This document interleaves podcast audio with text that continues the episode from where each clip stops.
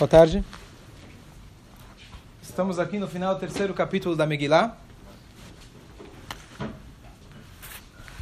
O Haman ele chega para o rei Ahasverosh e, como o Rabino bem falou ontem, ele chegou com a acusação Yeshno Amechad Mefuzar Meforad Ben Hamim. Tem um povo, um povo único, um povo um, que ele está espalhado entre os povos Vedateihem Shonot Mikolam, e a sua data, a sua religião, a grosso modo, é diferente de todas as outras.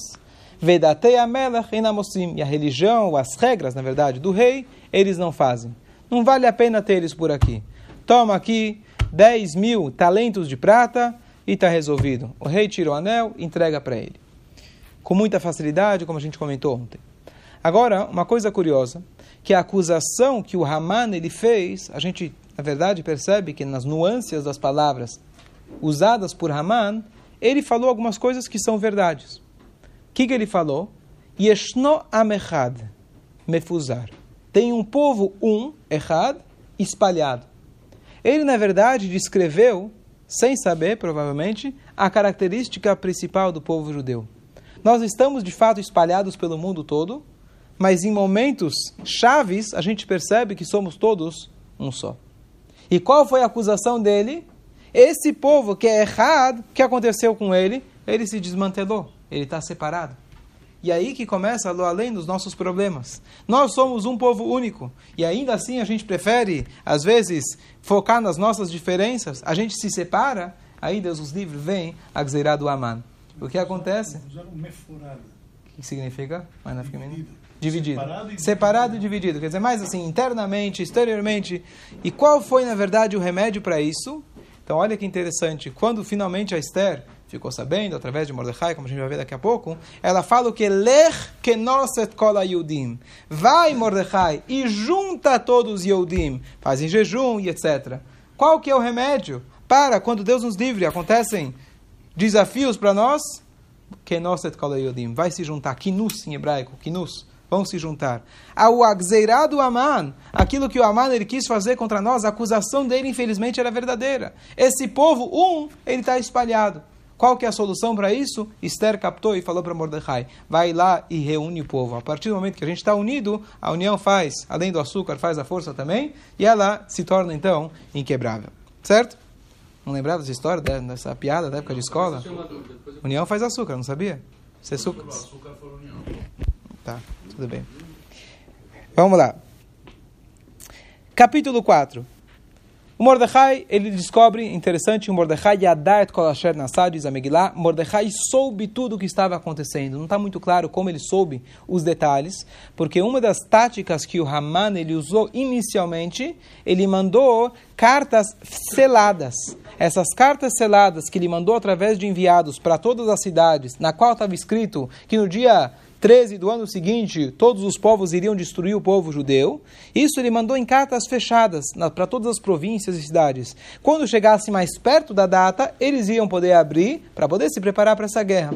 O Mordecai, apesar de que essas cartas estavam seladas, ficou sabendo. Então tem discussão se foi Deus que revelou para ele ou por ele estar no palácio, ele sentiu o que estava acontecendo, mas ele ficou sabendo o que estava acontecendo. Qual é a reação normal de um ser humano, não do Yehudi, mas de um ser humano, quando você descobre que está um desastre para acontecer, Hazve Shalom, o que, que você vai fazer? Então, o Yehudi ele reza.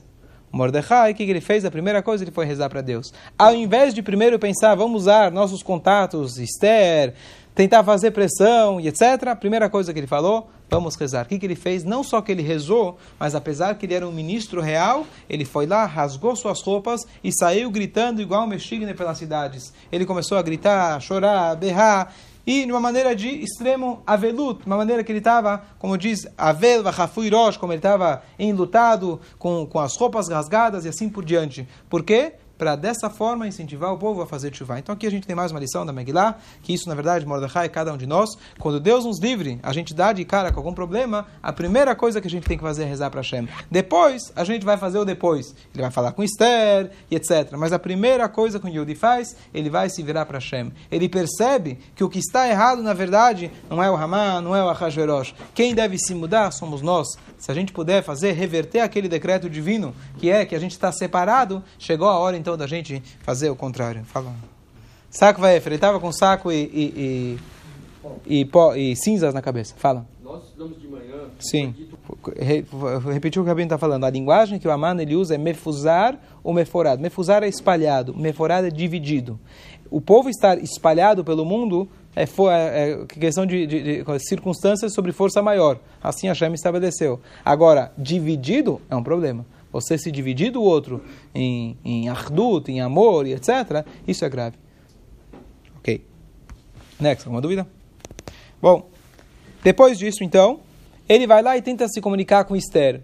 Esther, a princípio, manda uma mensagem como que eles se comunicaram. Então, aparece um personagem chamado Hatar. Conforme muitas opiniões, esse Hatar era o profeta Daniel. Esse profeta Daniel já tinha uma idade muito avançada, porque ele já era, inclusive, da época do. Todo mundo conhece o Daniel. Que história que vocês conhecem do Daniel? Daniel, na cova dos leões. Isso aconteceu na época do Nabucodonosor, 70 anos antes. E lá já era profeta, então com certeza que é um homem de idade. Esse profeta Daniel, conforme muitas opiniões, era quem estava ajudando agora a Esther. Outros dizem que era simplesmente um servo, Hatar. E ele agora, não era, não podia entrar e falar com a rainha, mandar um WhatsApp, como hoje em dia, né? É, as pessoas se tornam mais acessíveis através do Twitter, etc. Não tem esse canal. O que acontece? Então você precisa ter, você precisa ter você precisa ter alguém, marcar uma audiência e é uma coisa séria. Nem a rainha pode falar com o rei. Imagina qualquer um falar com a rainha. Então, o personagem aparece que é Atar. E esse Atar, então, ele vai e volta contando, na verdade, a mensagem de Mordecai para Esther, que Esther não estava sabendo da Gzerá, do decreto, e, a, ele vai lá e transmite isso para, o, para a Esther. A Esther fala, o que, que eu posso fazer? Não, o rei já não me chama faz 30 dias, eu não posso chegar e conversar com ele, não posso fazer nada. E aqui vem a frase muito importante de que Mordecai, ele fala para ele o seguinte: Revach ve'atzala yamod le'audim makom acher ve'atu ve'tavir toveido. Saiba o seguinte, você tem que imacharesh tacharish, se você ficar se você ficar em silêncio, se você não fizer a sua missão, não se preocupa que Deus vai salvar a gente de outra forma. A única pergunta é se você quer fazer parte do jogo ou não. Saiba que o povo judeu não vai ser aniquilado. Deus colocou, talvez, o único motivo, diz para ele, para ela Mordecai, o único motivo que Deus te colocou nessa posição é para poder salvar os judeus. Mi odeia. Mi, na verdade, é Hashem. Talvez é para isso que você veio, talvez é para isso. Está fazendo uma live? O que, que foi? Vou ver depois? Talvez é para isso, e aqui tem o comentarista, o Mal, e ele traz as palavras dele, são, são fantásticas. Deixa eu ver se eu tenho ela aqui. Bom, é, eu quero ler para vocês, que é uma coisa muito bonita. Só um minuto. Bom, tudo bem. É, mas ele fala o seguinte, com certeza, quer dizer, se Hashem, aqui vem a mensagem que a gente já mencionou também ultimamente, é, recentemente em relação a Betzalel, Oriav, que Deus deu para eles um dom especial, aquilo que a gente comentou também no Shur do Shtissel, né? Se as pessoas têm um dom, muita gente acha que esse dom tem que ser tem que ser reprimido. E justamente a Torá ensina para gente que Betzalel e Oliav, que eram artesãos, arquitetos, etc., se você tem um dom, esse dom só foi lhe dado unicamente para que você possa construir uma casa para Hashem. Se você se tornou rainha, não é para você ficar lá em cima, ah, eu sou rainha, eu sou forte, eu sou poderosa. Você não entende? Isso não é um privilégio, isso é uma obrigação. Tem os ônus e o bônus, só tem ônus aqui na vida. A gente veio para servir a Deus. De vez em quando a Hashem dá uns bônus para a gente de de, de prêmio, tá certo? Mas na verdade a gente veio aqui para servir a Deus. E essa é mensagem que ele passa para ela é uma mensagem muito importante para a gente. Se a Hashem te colocou nessa posição, você não tem essa posição, essa linguagem que o Malvin fala que eu estava tentando lembrar, essa posição só veio para você para isso. Se você não fizer a sua, a sua missão, então você vai perder. naturalmente, a consequência natural. Porque se Deus te colocou para você fazer isso e você perdeu a oportunidade, então por que você vai continuar no palácio? Por que você vai continuar rainha? Às vezes a gente, a gente vê uma oportunidade passando na nossa frente, fala, não, tudo bem, hoje eu vou deixar passar. Você não entende que todas as circunstâncias foram feitas para que você fizesse a tua missão naquele momento. Então a nossa decisão, naquele momento, a decisão de Esther, era crucial. E essa, na verdade, com essas palavras, foi que Esther, como uma boa judia, respondeu com uma pergunta. O que quer dizer responder com uma pergunta? Normalmente você pede, o Mordecai vai lá e pede para ela, vai lá, fala com o rei. Ela vai lá e faz uma devolutiva. O que, que ela fala? Não, vai você jejuar. Vai você e o povo jejuar, e eu também vou jejuar por três dias. Agora, uma coisa, coisa importante esclarecer: amanhã de manhã, 5 e cinco horas e um minuto, começa o jejum. Só lembrando, então é importante a gente se lembrar o seguinte: de que o jejum de Esther, Pejar, que a gente chama jejum de Esther, não é o jejum de Esther descrito na Megillah, como expliquei no Shabat. O jejum de Esther, primeira coisa, aconteceu no dia 13, 14, 15 e 16 de Nissan, foram três dias de jejum, que são justamente os dias de Nissan, os primeiros dias de Pesach, um ano antes, 11 meses antes da história nossa do Purim, que foi quando depois disso o Aman ele foi enforcado. O Aman enforcado não terminou a história. O Aman enforcado está logo no início lá, nos primeiros capítulos da, no meio da Megillah. E só depois, e só depois, um ano depois, que ainda tinha o decreto, que ele foi anulado. Vamos chegar lá. Mas o que acontece é que ela jejuou exatamente o primeiro, o segundo, o terceiro, na verdade a véspera de Pesach, os primeiros dois dias de Pesach. Aí que ela entrou para falar com o rei, Haman ele foi enforcado no segundo dia de Pesach, só para vocês lembrarem. Então, todo mundo, calma, o que de amanhã? Então, já vou falar, então, já que você pediu, vou falar o jejum de amanhã. Mas, é, então, o nosso jejum não tem a ver com o jejum de Esther, porque nem cai na mesma data. Isso foi antes da história de Haman, mas teve todo ainda o decreto. O nosso jejum é, porque já que nesse dia o povo, ele saiu para a guerra, então, normalmente, quando a gente vai pedir para Deus, quando a gente está num momento de dificuldades, nós rezamos para Deus e a gente a maneira da gente pedir para Deus é jejuando. Um detalhe importante, que nem eles mesmos jejuaram, pelo menos os, os homens e mulheres, porque todos tinham que sair para a guerra naquele momento. Então, quem vai sair para a guerra está isento de jejuar. Você vai sair para a guerra jejuando, vai ser complicado. E talvez umas explicações dizem por isso que é chamado jejum de Esther, porque quem era a única pessoa em todo em, de todos os países que não saiu para guerrear foi a própria Esther.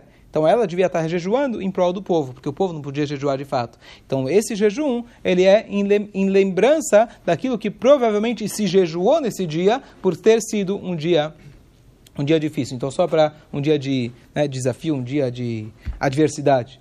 Então o jejum começa amanhã às 5 e 1 da manhã e ele termina somente depois que você ouviu a Megillah, tá? Homens e mulheres, e entre todos os jejuns, esse, esse é o jejum mais leve de todos, não que Hazel Shalom não precisa jejuar, mas tem muito mais leniência se alguém precisa quebrar. Uma mulher lactente, parturiente, assim por diante, mulher grávida não precisa jejuar, pessoa que tem problemas de saúde deve sempre consultar sempre um rabino antes de, é, antes de tomar uma decisão, mas uma dor de cabeça forte já é suficiente para a pessoa poder ir quebrar o seu jejum, nesse jejum especificamente. Ele é mais leve do que todos os outros, tá?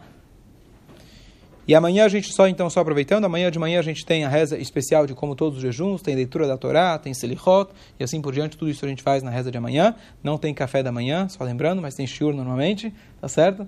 E é, Minha amanhã à tarde, se Deus quiser, seis horas a gente marcou. Seis, seis, seis cinco? Seis horas. Está marcado seis horas. Seis horas Minha, se Deus quiser. Aí seguido da um shiur, meio shekel a gente costuma da manhã, como já, temos, já, já demos shiur a respeito, e lá embaixo, se Deus quiser.